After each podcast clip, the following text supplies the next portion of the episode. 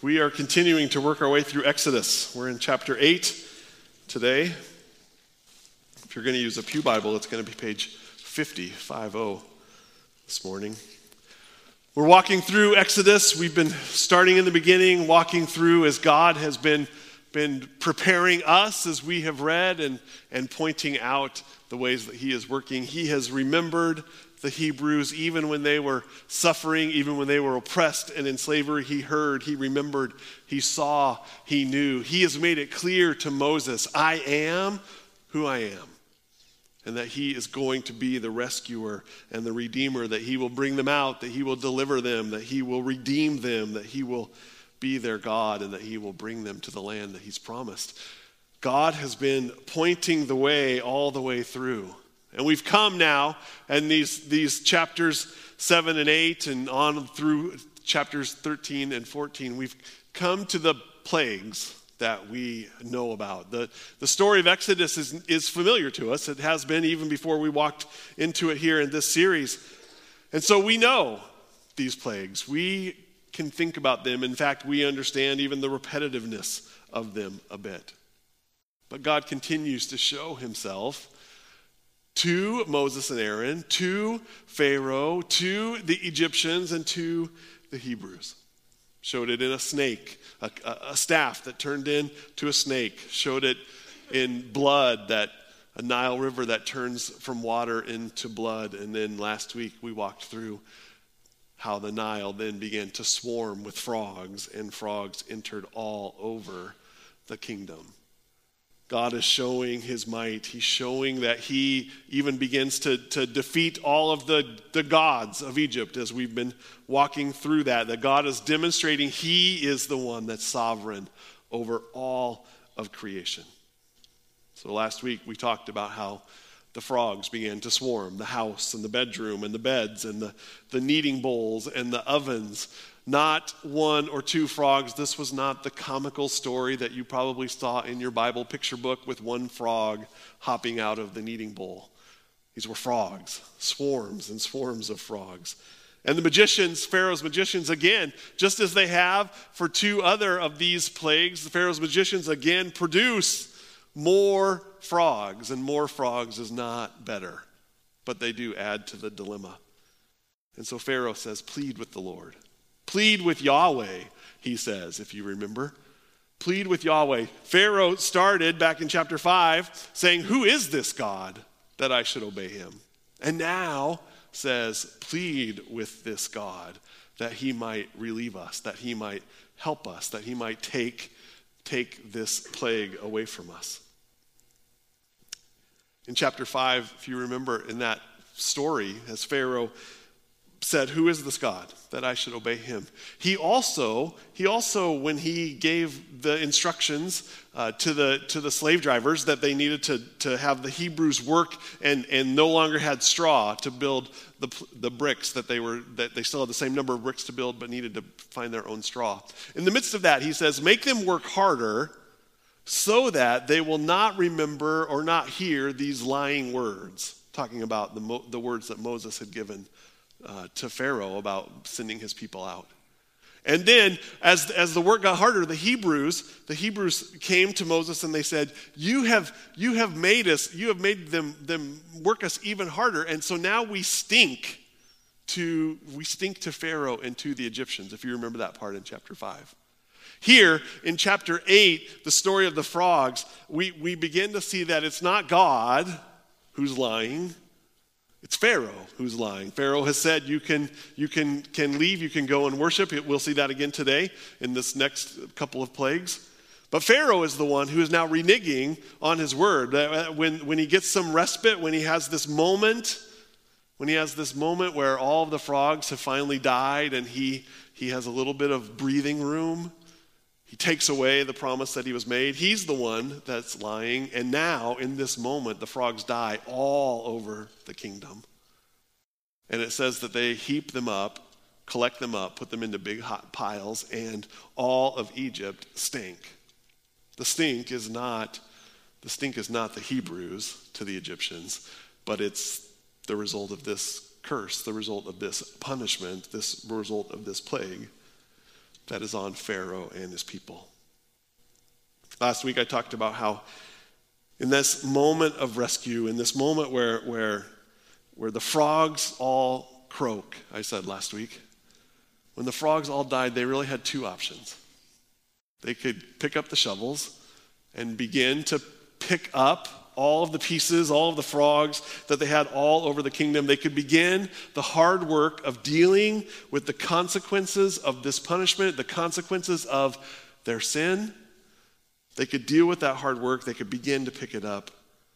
The cleanup was going to be difficult and the piles were going to stink, but they could work at it. Or they could take that moment, as Pharaoh did, to thumb their noses at God's grace. They could let their hearts become hard and numb, and they could return right back to their old place, just as Pharaoh did, as he walked right back into the palace and reneged on the promise that he had made. We come now to, to plague number three, the, the plague of the gnats, as you're looking in chapter 8 there.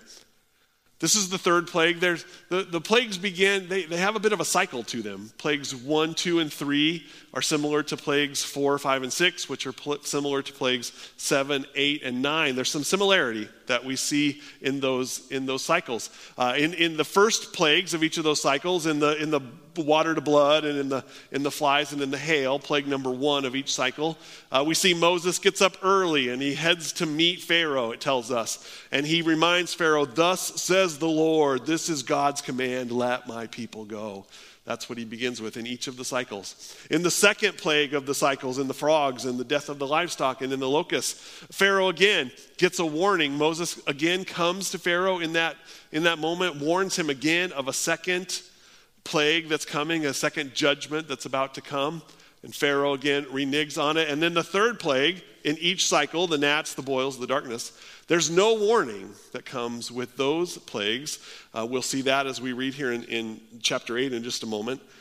There's no warning that comes from God. There's no warning, at least that's told to us, where Pharaoh, where Moses and Aaron go to Pharaoh and give him a warning. There is just a judgment.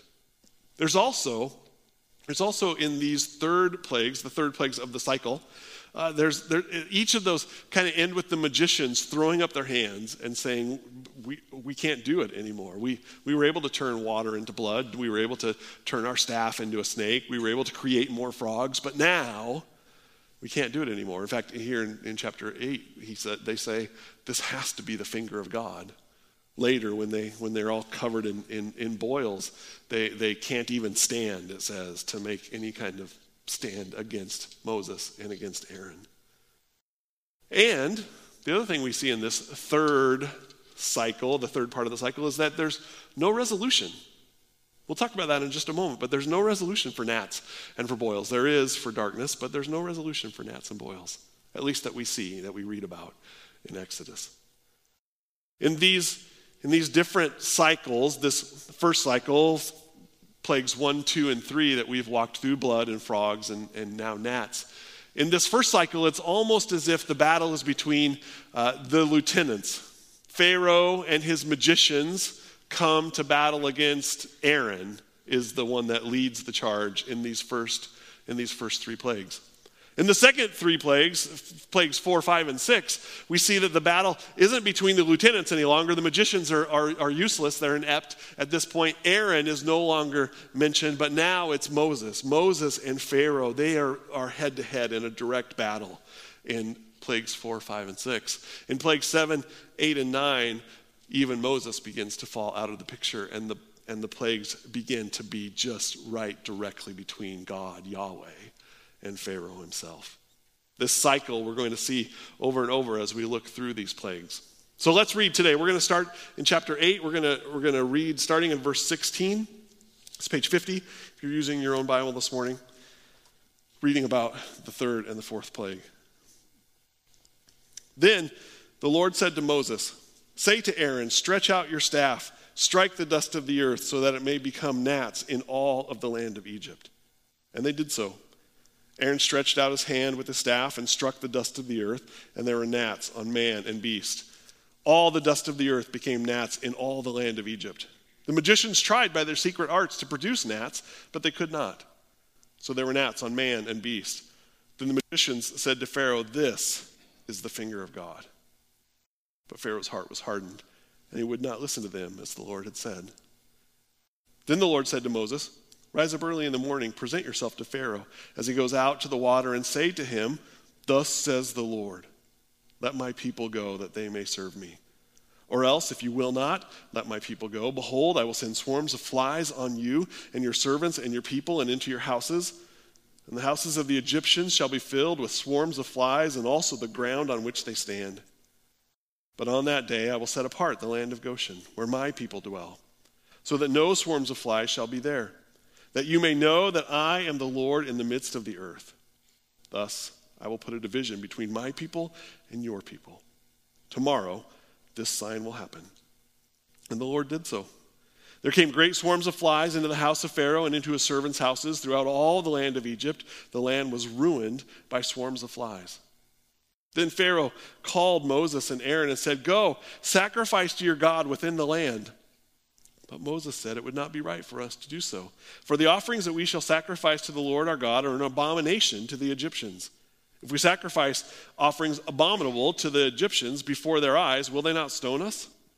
So we must go three days' journey into the wilderness and sacrifice to the Lord our God as he tells us. So Pharaoh said, I will let you go to sacrifice to the Lord your God in the wilderness, only you must not go very far away. Plead for me. And Moses says, Behold, I'm going out for you. I'm going out from you, and I will plead with the Lord that the swarms of flies may depart from Pharaoh, from his servants, from his people tomorrow. Only let Pharaoh cheat, only let not Pharaoh cheat again by not letting the people go to sacrifice for the Lord. So Moses went out from Pharaoh and prayed to the Lord. And the Lord did as Moses asked, and removed the swarms of flies from Pharaoh, from his servants, from his people, not one remained. But Pharaoh hardened his heart this time also, and did not let the people go. we're seeing again that Pharaoh is consistent. He's consistent in hardening his heart. He's consistent in reneging on the promises that he made. He did that earlier at the, at the conclusion of the frogs. He takes that moment, that moment of breathing room, and, and, and reneges on his promises. He does not, he does not let the Israelites go as he had said. And so we come here to plague three. There's no warning, as I mentioned. There's no warning. We just jump directly into it. Then the Lord said to Moses, Say to Aaron to stretch out his staff and strike the dust of the earth. God sends this plague seemingly as a punishment against Pharaoh turning his back on the promise that he had made. And so the dust of the earth becomes gnats, it says. All the dust of the earth becomes gnats in the land of Egypt. Now, as we've walked through these plagues, we've, we've taken some time just to, just to sit in that, to think about it, to think about how all the blood or all the water, even, even the water in the, in the cups that they had set out from the night before to drink in the morning, that all, all of the water turned to blood. How frogs were in every corner and crevice of your homes, even, even in your beds and in your cupboards and in your ovens and in your kneading bowls. And I want you to think about gnats. But not just gnats. The word, the word gnats is difficult to understand. And the picture that we have are these little tiny bugs that fly all over. And that could be that could be what they were. But it seems like the word that commentators actually would transfer this to more than gnats are, are lice or fleas. Something super, super small. Something very uh, invasive. I talked about the invasiveness of the frogs all over last week. Think about lice and fleas. So many that it seemed, at least, that all of the dust, all of the dust of the earth, were turned into these small creatures fleas or lice or chiggers or no-see-ums, whatever the name is that you use, it would not be pleasant. They're all over, just like the dust of the earth. They're landing on you. It even, it even says that, that they will be on man and beast. They're landing on you, they're living on you, they're attacking you. They're in all kinds of places and on every surface. This time, the magicians again try to duplicate the miracle, but they fail to do so. This is the first time that we have walked through this that they have failed to add to the problem. They're unable to add to the problem, which again is, as we've walked through it, we've seen God's grace in the midst of each of these plagues. And in the first one, God's, God's grace is that there is still water to drink. They have to dig for it along the Nile, but there is a place for them to get water.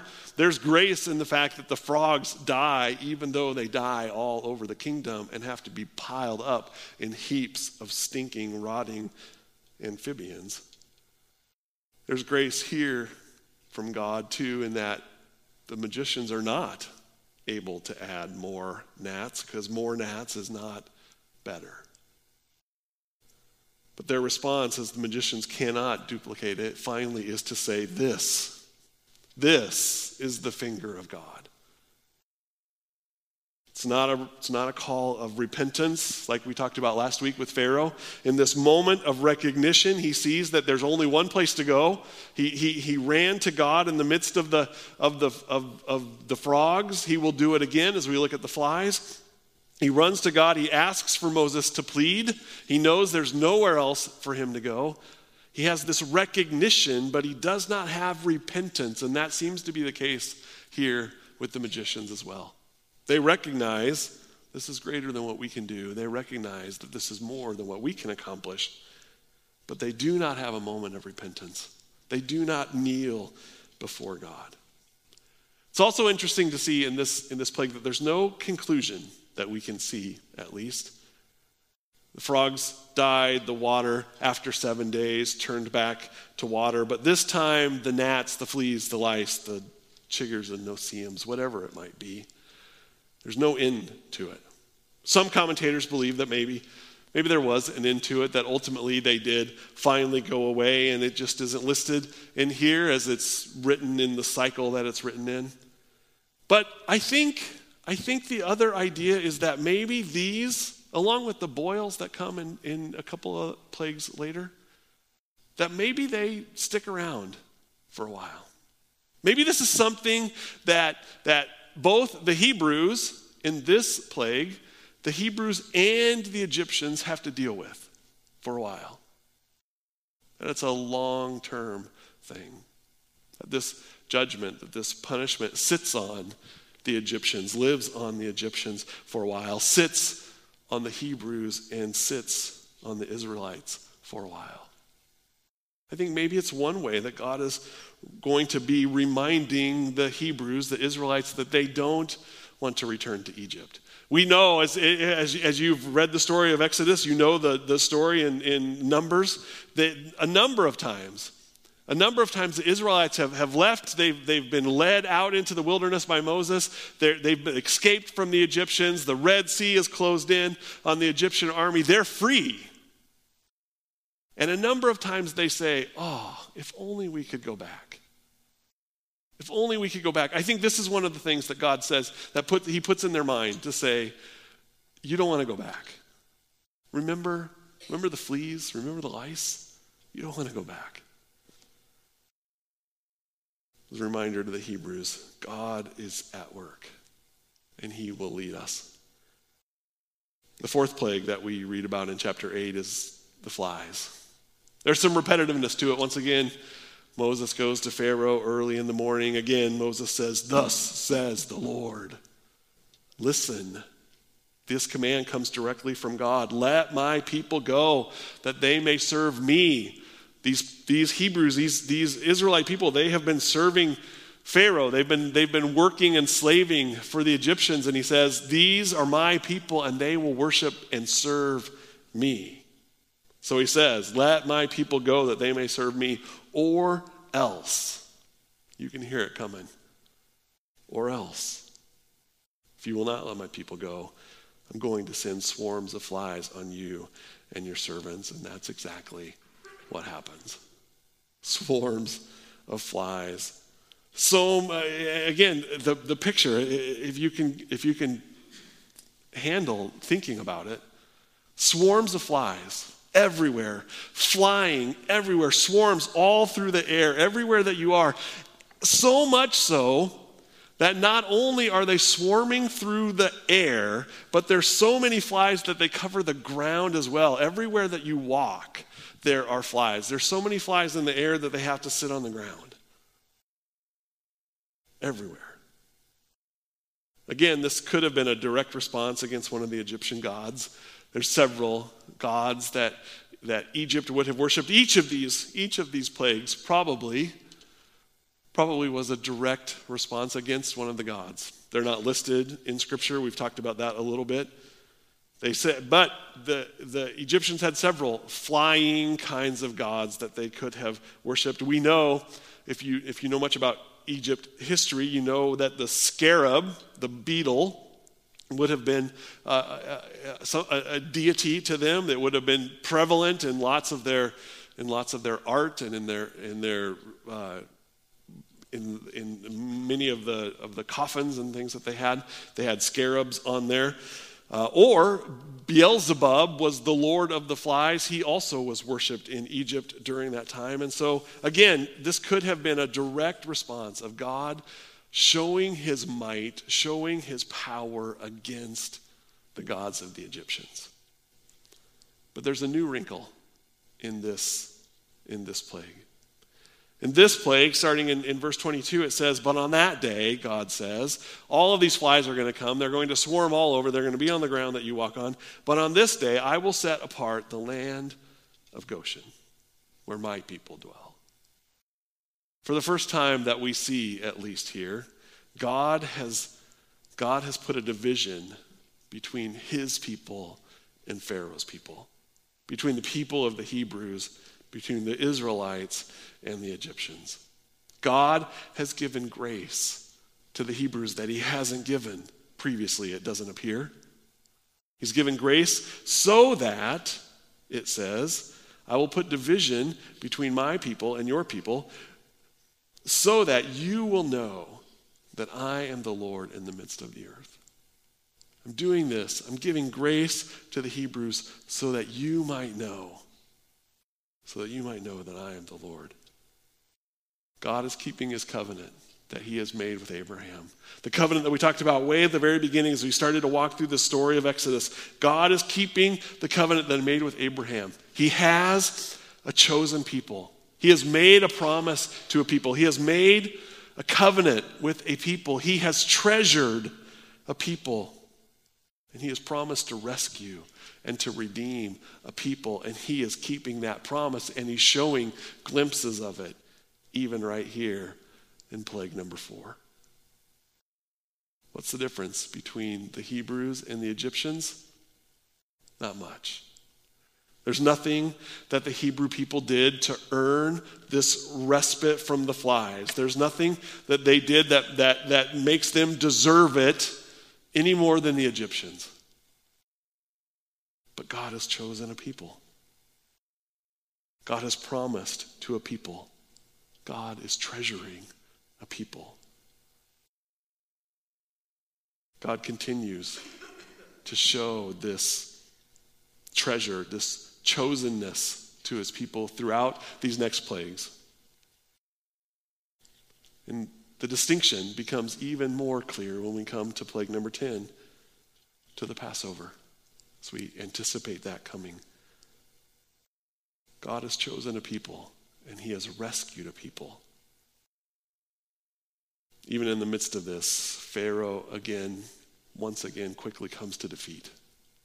He sees that there's no, there's no way around it. There's all of these flies. His magicians are useless. The secret arts no longer work. There's nothing that he can do. There's swarms of flies everywhere, all through Egypt, all through the palace, all through the homes. And so he comes to Moses and he says, Please, please go to God, plead with him, take these away. I'll let you go, I'll let you go and sacrifice. Just stay close. And Moses says, We can't. We can't stay close. The sacrifices that we have to make, the, the offerings that we have to make are, are animals and offerings that, that are thought to be holy, are judged to be holy by the Egyptians. And so if you see us, offering those animals and making those sacrifices, you're going to think it's an abomination before you, and, you're, and, and the Egyptians are going to try to attack and to, and to stone us if they're to see these sacrifices. We cannot do it right here. And so Pharaoh says, Go, just, just don't go far. And so Moses, again, promises to plead on Pharaoh's behalf. Again, to stand at that liaison in that priestly mode between Pharaoh and God, and he does. He pleads. He pleads with the Lord that the swarms of flies might depart. And then he says to Pharaoh, I will do this. I will plead, but don't cheat again, he says. Don't renege on your promise again. If you do, if you do, these punishments will only grow and get worse. And so, in the midst of it, Moses went out from Pharaoh. He prays to the Lord, and the, and the Lord does just as Moses asks removes the swarms of flies from Pharaoh, from his servants, and from his people. Not one fly remains. But Pharaoh hardens his heart this time also and did not let the people go. The miracle of these plagues is not just the fact that the flies come, it's that the flies go too. There's a number of miracles that we see in the midst of this. It's not just that God, God reverses creation, the order of creation, and, and if we, as I talked about last week, the, the idea that God, God brought, brought creation out of chaos, brought order out of chaos, and now now is reversing that creation and bringing chaos out of order. Multiplying the flies, multiplying the frogs, bringing the fleas. But God is showing his power over all things and removes the swarms of flies by providing another miracle. The miracle is in the coming and in the going of these plagues. But Pharaoh doesn't see it. Pharaoh continues to harden his heart. So, as the worship team comes this morning, our last question has to be what does this mean for us? What's the application for you and I this morning? What can we see in the story of these fleas and flies that helps us today here? And the story is the answer to that question is I don't know for sure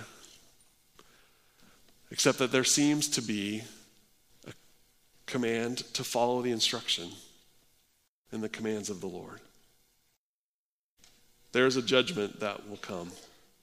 There's a judgment that is promised to come all through Scripture. There's a judgment that will come, and it's not going to be fleas and flies, though it is going to be just as bad. It's going to be worse, actually. There will be an eternal an unending judgment. And in that moment, the only ones who will be rescued, the only ones who will be saved, the only ones, the only ones who will be in Goshen, the only ones who will be saved from the judgment are those who have trusted in God and trusted in the promise of God and even more trusted in the name of Jesus. As we head towards the Passover, as we head toward plague number 10, we'll see that there has to be a sacrifice. That sacrifice was Jesus. And Paul tells us that if we confess with our mouth that Jesus is Lord, and if we believe in our heart that God raised him from the dead, we will be saved. For everyone who calls on the name of the Lord will be saved. There's a judgment yet to come. And we want to place our hope and our trust in the name of Jesus. So stand with me this morning as we look to the name of Jesus and as we hope in his final work.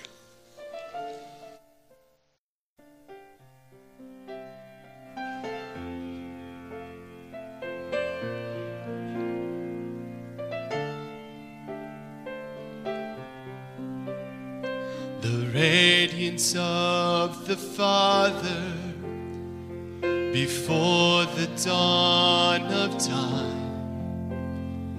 You spoke and all creation came to be. The molecules and planets reveal your great design. And everyone was made so we could see. So we could see. You are the glorious Christ, the greatest of all delights. Your power is unequaled, your love beyond all heights. No greater sacrifice than when you laid down your life. We join the song of angels who praise you day and night, glorious Christ.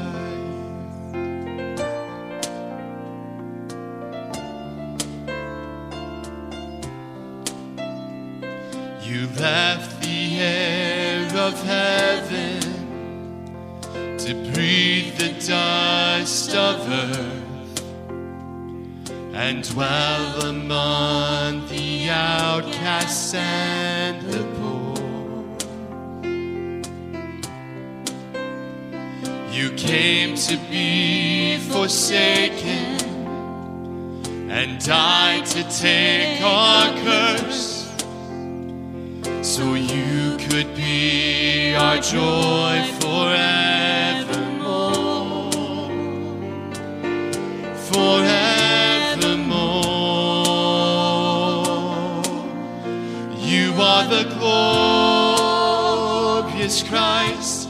The greatest of all delights.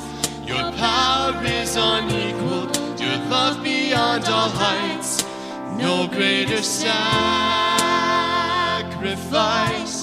than when you laid down your life. We join the song of angels who praise you day and night, glorious Christ. You're seated now in heaven and thrown at God's right hand. You've shattered death and freed us from our fears. And though we cannot see you, you're coming back again. And all will be made right when you appear. And all will be made right when you appear.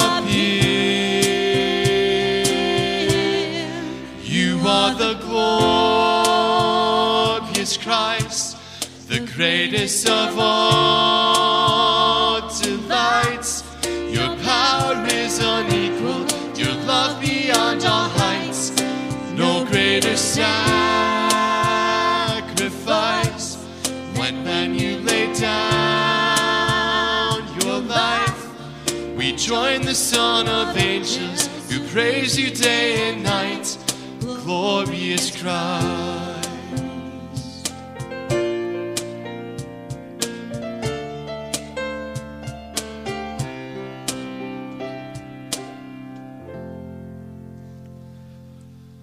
The Apostle Paul gives us our benediction in 1 Corinthians chapter 15. But thanks be to God who gives us the victory through our Lord Jesus Christ. Therefore, my beloved brothers, be steadfast, immovable, always abounding in the work of the Lord, knowing that in the Lord your labor is not in vain.